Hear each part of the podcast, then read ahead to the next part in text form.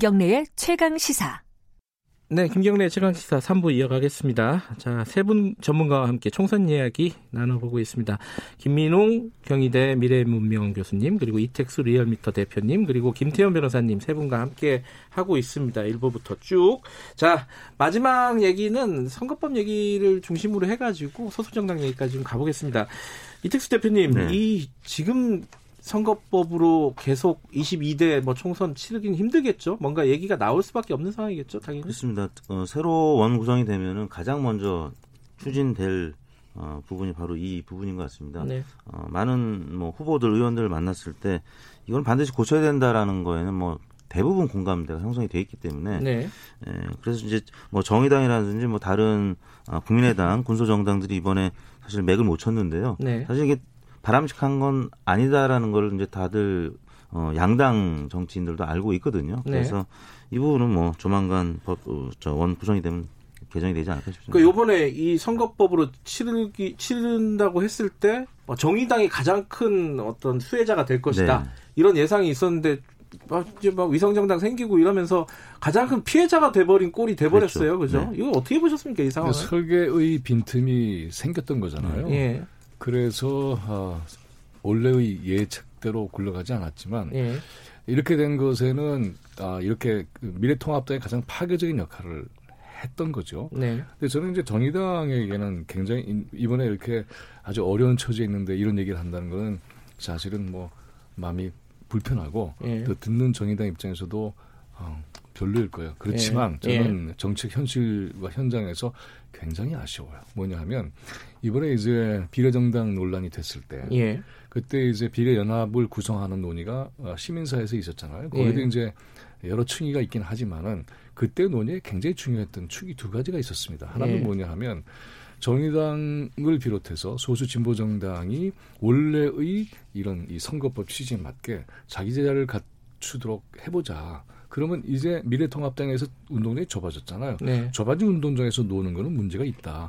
이걸 다시 넓히는 게 원칙을 회복하는 것이지 라고 생각을 했어요. 근데 이제 정의당 이걸 꼼수로 같이 취급해버렸단 말이죠. 그러니까 음. 상당히 당황스러웠고, 그다음 또 하나는 뭐냐 하면 그렇게 했을 때 가장 중요한 전제는 민주당의 기득권 포기입니다. 이것을 음. 위해서 사실은 시민사회에서 굉장히 노력을 많이 했어요. 그러니까 큰 틀로 볼 때는 이것은 민주당의 기획이 아니에요. 출발 자체가. 그런데 이것을 민주당의 기획처럼 이해를 했고 그다음에 이것을 꼼수로 이해를 해버렸기 때문에 네. 그다음에는 원래 우리가 생각했던 전제로 정의당이 앞자리에 오는 그 틀 자체가 깨져버렸죠. 이렇게 하다 보니까는 이제 현실 속에서는 민주당이 들어오면은 주도권을 갖게 될 수밖에 없는 거죠. 하지만 우리가 기억해야 할 것은 뭐냐 하면 저도 민주당은 후, 후순위 번호를 갖다가 오는 약속을 지킨 점은 굉장히 중요해요. 공당으로서 이건 굉장히 어려운 일이거든요. 아주 복잡하고 엄격한 절차를 거쳐서 비례대표를 냈는데 그 사람들 뒤로 가라? 이거 쉽지 않죠. 전 그래서 이런 점들이 굉장히 아쉽고 하지만 제가 이제 그래서 진보 정당들이 이렇게 거의 몰락 수준으로 가버리는 이런 상태는 결코 바람직하지 않죠. 그래서 그런 점에 있어서는 분명히 아까 우리 대표께서 얘기하셨지만은 향후 국회에서 치열하게 논의를 해서 소수 정당들이 진보성을 가지고 등장할 수 있는 그런 법이 좀 더 정비될 거로 기대하고 있습니다. 그 정의당의 선택이 좀 아쉬운 부분은 있지만은 지금 네. 선거법 자체가 좀 문제가 있는 건 사실이다. 당연하죠. 네. 네. 김태현 변호사님은 어떻게 보십니까? 지금 말씀하신 그 부분에 대해서. 뭐 선거법 다시 개정되는 거는 뭐 그거는 뭐 대부분 동의하는 것 같고 네. 어떻게 갈 거냐는 건데. 네. 근데 이제 선거제도를 개혁함에 있어서 모든 제도가 다 완벽한 제도는 아니에요. 예, 예. 그럼 사실 다 선거제 소선거 구조에 뭐 장단점이 있고 뭐 중선거 구조 장단점이 있고 뭐 비례대표 장단점이 음. 있는 건데 문제는 이제 선거제도라는 게 사실은 권력 구조하고 좀 맞아 들어가야 되는 거거든요. 뭐 정치학자들이나 헌법학자들마다 이론이 있을 수는 있으나 제가 봤을 때는 선거제도 개혁하기 전에 권력 구조를 먼저 바꿔놓고 거기에 맞는 음. 선거제도가 맞다. 그러면 어쨌든 좀 대통령제 하에서 네. 대통령제 하에서 과연 다당제가 맞는 것이냐. 음. 그 논의부터 우리가 한번 해볼 필요 없다. 오늘 뭐 그거 얘기를 할 건 아닌데. 음. 예. 저 개인적인 생각으로는 소수 정당이 창출돼서 다당제, 뭐 연합 정당, 연합 정권 이거 하려면 예. 권력 구조 자체를 지금과 같은 대통령제가 아니라 뭐 의원 내각제는 의원 집정부제처럼 바꿔놓은 다음에 거기에 맞는 게 다당제를 갖다 붙여야지. 만약에 우리가 이제 현재처럼 대동, 대통령제를 그대로 유지할 거라면 오히려 미국처럼 대통령과 의회의 권한을 강화하는 양당제가 맞다. 저는 그렇게 봐요. 개인적으로. 그렇기 때문에 아마 선거 구조 제도는 어.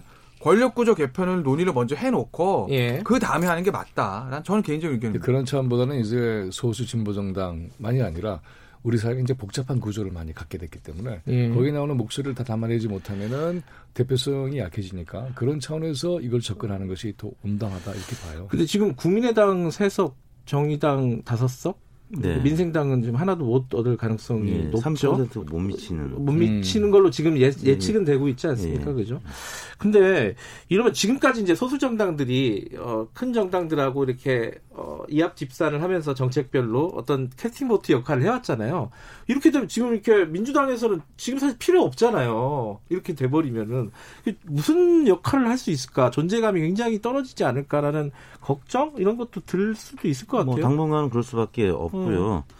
어, 이게 이제 권력구조 개편이 이루어지면 좋은데 근데 개헌은 상당히 어렵죠. 개헌이 탄, 음. 탄력받기에는 어, 어려운 건데 이게 소선거 선거구제가 원래 양당제를 강화시킨다는 네. 그 듀베리제의 법칙이 있잖아요.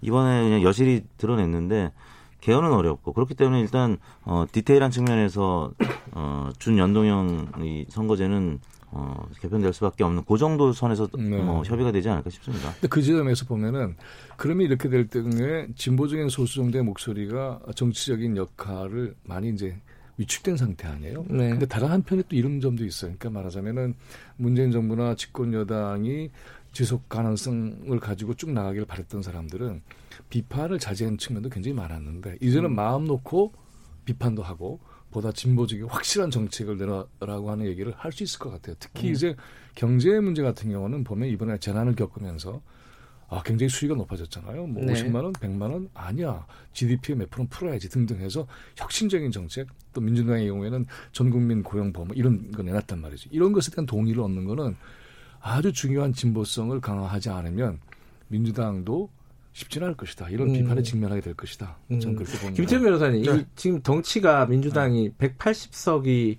돼 버렸어요. 지금 예측으로 보면은 그렇죠. 거의 180석인데 이런 상황이 대선까지 계속 순항이 될 수 있을까? 어떻게 보십니까? 아 근데 대선까지 뭐 큰 선거가 없어요. 음. 큰 선, 물론 뭐 이번에 총선 끝나면 이제 이제 언제 항상 그랬듯이 뭐 선거법에 관한 수사들이 있을 거고 그렇죠. 그 와중에서 음. 뭐 배치 떨어진 사람들이 있으면 재보궐 선거가 있을 수는 있는데 음. 아직까지 큰 선거가 없기 때문에 대선까지 저 민주당이 순항할 수밖에 없죠. 사실 내년 이맘때면 이제 대선판으로 들어가야 되거든요. 아, 당내에 무슨 문제가 생길 수가 있잖아요. 아니, 뭐, 뭐 그럴 수는 있긴 있는데 워낙 지금 지금 상황으로 봤을 때는 네. 야당과의 표차가 의석수 차이가 너무 나기 때문에. 네. 과연 대선까지 이게 사실 좀 야당이 힘을 차릴 수 있을까라는 건 사실 지금으로서는 좀 어렵긴 하죠. 물론 음. 이런다고 해서 대선을 뭐 민주당이 반드시 이기고 뭐 야당이 반드시 진다라는 건 아니지만 음. 뭐 일단은 민주당은 뭐 순항한다고 봐야 되지 않겠어요? 음. 네, 당분간 또 코로나19 사태가 네. 계속 네. 뭐 뭐전 세계적으로 그렇죠. 이건 장기화 국면으로 네, 가고 있는 거니까요. 예. 어, 이 전국이 뭐 당분간 유지가 되지 않을까 싶은데 네. 당장은 이제 어, 이재명 지사에 대한 대법원 판결이 남지 않았습니다. 아, 그게 남았군요. 김경수 지사도 마찬가지고 그래서 네. 어, 당장 임, 그 임박한 어떤 이슈는 그 이슈가 아닐까 싶다. 왜냐하면 음. 이, 이분들이 대선 주자들이기 때문에 음. 지금 어 아까 뭐 김부겸 음, 후보 얘기했지만 그분은 이제 하위권에 있었고요. 대부분 음. 상위권에는 이낙연 어 당선자를 제외하면 대부분 지자체장들입니다. 그렇죠. 네. 네. 어, 미래통합당은요. 어, 아까 이제 어떻게 될 것인지 잠깐 얘기해 봤는데 어, 김민웅 교수님께서는 회생을 어떤 방식으로 할 것인지 회생이 가능할 것인지 좀 진단을 마지막으로 좀 해주시면요. 현재로서는 별로 전망이 안 보이고요. 그래요? 네, 안 음. 보이고 굉장히 위축됐죠. 그런데 이제 하나 우리가 주목할 것은 미래통합당 자체가 아니라 네. 그 지지하는 기반이 있잖아요. 네. 그 지역과 그리고 이제 계층 또는 계급 이런 거 생각보다 견고하다. 음. 그래서 이런 것까지 포괄을 해서 현재 집권 여당이 정책을 발휘할 수 있을 것인가가 음. 아주 중요한 관건인 것 같아요. 근데 네. 이것을 못하면 여기는 여전히 저는 그래서 이번에 어떤 생각을 했냐면 대구 같은 경우를 보면은 야 이거는 거의 농성 체제 같은 느낌이 들었어요. 음. 그래서 이런 식으로 했을 때에 굉장히 많은 중앙 정부의 노력과 국민들의 지지가 있었는데 요동치 않 전혀 이렇게 움직이지 않는 걸 보면서 네. 야 한국 정치 이런 부분들은 해결하기가 당분간은 쉽지가 않겠구나라는 네. 생각을 했습니다. 그 아까 지금 그 굵직굵직한 재판이 네. 예정돼 있다 말씀하셨는데 아마 이제 다음 원구성이 되면은 가장 첫 번째 부딪힐 게 공수처가 아닐까라고 생각이 들어요. 김태현 변호사님은 또 그쪽 분야시니까 공수처 이거 제대로 어, 흘러갈까요? 어떻습니까? 아니 근데 원래 이제 미래통합당을 선거 이기면 네. 공수처 뭐 폐지 법안 내겠다는 얘기도 했었고 그래서 뭐 어. 실질적으로 뭐 폐지가 돼 왜냐 폐지될래도 이제 단독 과반 가지고 또 힘드니 시간 걸리니까 네.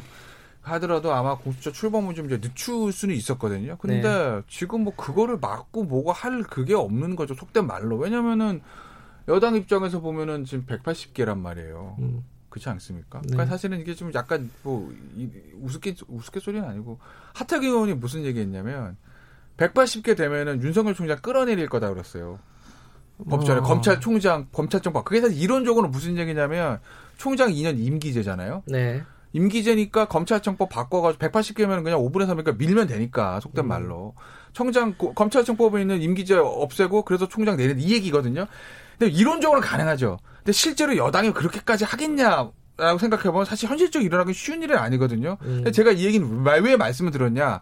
지금 여당의 숫자 자체가 그렇게까지 이론적으로도 할 수 있는 숫자기 때문에 네. 이 공수처에 대해서 공수처장을 저, 저 세우고 7월 달에 출범해서 추진하는 데 있어서 네. 그거를 브레이크를 걸 수 있는 야당이 지금 수단이 거의 전무하다는 거예요. 음. 100개 가지고 뭘 할수 그러니까 보면은 이제 공수처 정도가 아니라 사실은 미래통합당이 이원 선거 승리를 하면 탄핵하겠다. 문재인 대통령을까지도 얘기했었죠. 그랬었죠. 굉장히 이게 어. 얼마나 허망한 얘기인가 하는 게 이제 입증이 돼버렸는데 저는 이제 공수처나 이런 모든 걸 포함을 해서 180이라는 숫자가 정말 우리가 필요한 개혁을 음. 할수 있는 실질적인 힘을 획득했구나 이런 것이 더 중요하다고 저는 봐요. 그래서 언론부터 검찰이기까지 그동안 미진했던 것, 발목을 붙잡혔던 것들 이런 개혁법이 아 정말 보기 좋게 추진되겠구나라는 기대를 갖고 있습니다. 그, 그런데 그렇게 독주를 만약에 하게 되면 또 여론이 또 변할 수 있는 거 아닙니까? 그건 독주라고 표현을 네. 하시는데 그건 독주가 아니고 네. 원래 우리가 하려고 했던 기대했던 음. 것을 추진하는 것이지 네. 그 독주라는 표현은 좀 생각을 해볼 필요가 있을 것 같아요. 뭐 이제 뭐 바라보는 시각에 따라 다를 네. 것 같은데 그런 여론도 좀 조심해야 되지 않겠습니까? 그렇죠. 이제 중간 중간 음. 재보궐 선거는 있을 겁니다. 음. 어, 지금 당선된 분들 중에도 네. 검찰 조사를 받아야 될 분들이 계시기 때문에 네. 그래서 지금 남아 있는 선거 이전까지는 어, 여론 지표에서 국정수행 평가라든지 아니면 네. 어, 이 법원의 판결들 뭐 이런 그것에 따라서 이제 재보궐 선거 등등이 이제 평가를 네. 받을 텐데 뭐 여하튼 어 180석이지만 어, 너무 독조란 표현 쓰셨는데 그렇게 갈 경우에는 지지율 당이 떨어질 수밖에 없고 재보궐 네. 선거라든지 이런 영향을 미쳐서 네. 그런 부분이 누적이 되면 이제 다음 대선이라든지 방금 어려울 수 있겠죠. 뭐잘 조심해야죠 그런 거. 네, 이런 건 있어요. 그러니까 여당 입장에서 보면 지금 문재인 정부 출범하고 나서 네. 저 지방선거까지 이겼는데 의회는 사실 장악은 못한 거거든요. 그러니까 선거가 안 좋을 때마다 무슨 얘기냐면 야당이 발목을 잡아서 그런다는 음. 얘기가 나왔습니다. 근데 지금은 발목을 잡고 싶어도 못 잡아요. 책임이 뭐, 더 커질 것 같아요. 아 그렇죠. 네. 근데 발목 못 잡습니다. 근데 뭐 그게 뭐 독준지 개혁인지는 음. 사람의 시각마다 다르고 본인의 네. 어떤 가지고 있는 생각마다 다르겠지만 어쨌든 성과가 났느냐 안 났느냐는 건 누구나 보는 거 결과는 똑같거든요. 결과지는. 음. 근데 성과가 안 나왔을 경우에 그 이제는 예전에는 말해 야당이 발목을 잡아서 얘기를 해서 이제 그거는 없는 거죠. 그러니까 네. 과연 이제 모든 공과 관은 문재인 정부와 민주당이 고소란을 떠한 게된 거죠 이제 남은 대통령 너무 당연한 얘기고요. 네. 그래서 그 내용을 만들어가는 것은 당시 정치권만의 책임이 아니라 네. 자신의 시민사회 또 이렇게 방송 언론도 책임을 전 져야 된다고 봅니다. 알겠습니다. 그래서 그 내용을 아주 충실하게 만들어가는 것은 함께하는 일이죠. 예, 오늘은 네. 주로 어, 선거를 가지고 선거 공학적인 얘기를 좀 나눠봤습니다. 뭐 깊이 있는 얘기들은 앞으로 차차 계속해서 선거 결과에 대한 분석이라든가 어, 이것들은 나눠봐야겠죠. 자 오늘 세 분 감사합니다. 네, 고맙습니다. 감사합니다. 김민웅 경희대 미래문명 교수님, 이택수 리얼미터 대표님 그리고 김태현 변호사님이었습니다. 지금 시각은 8시 44분입니다.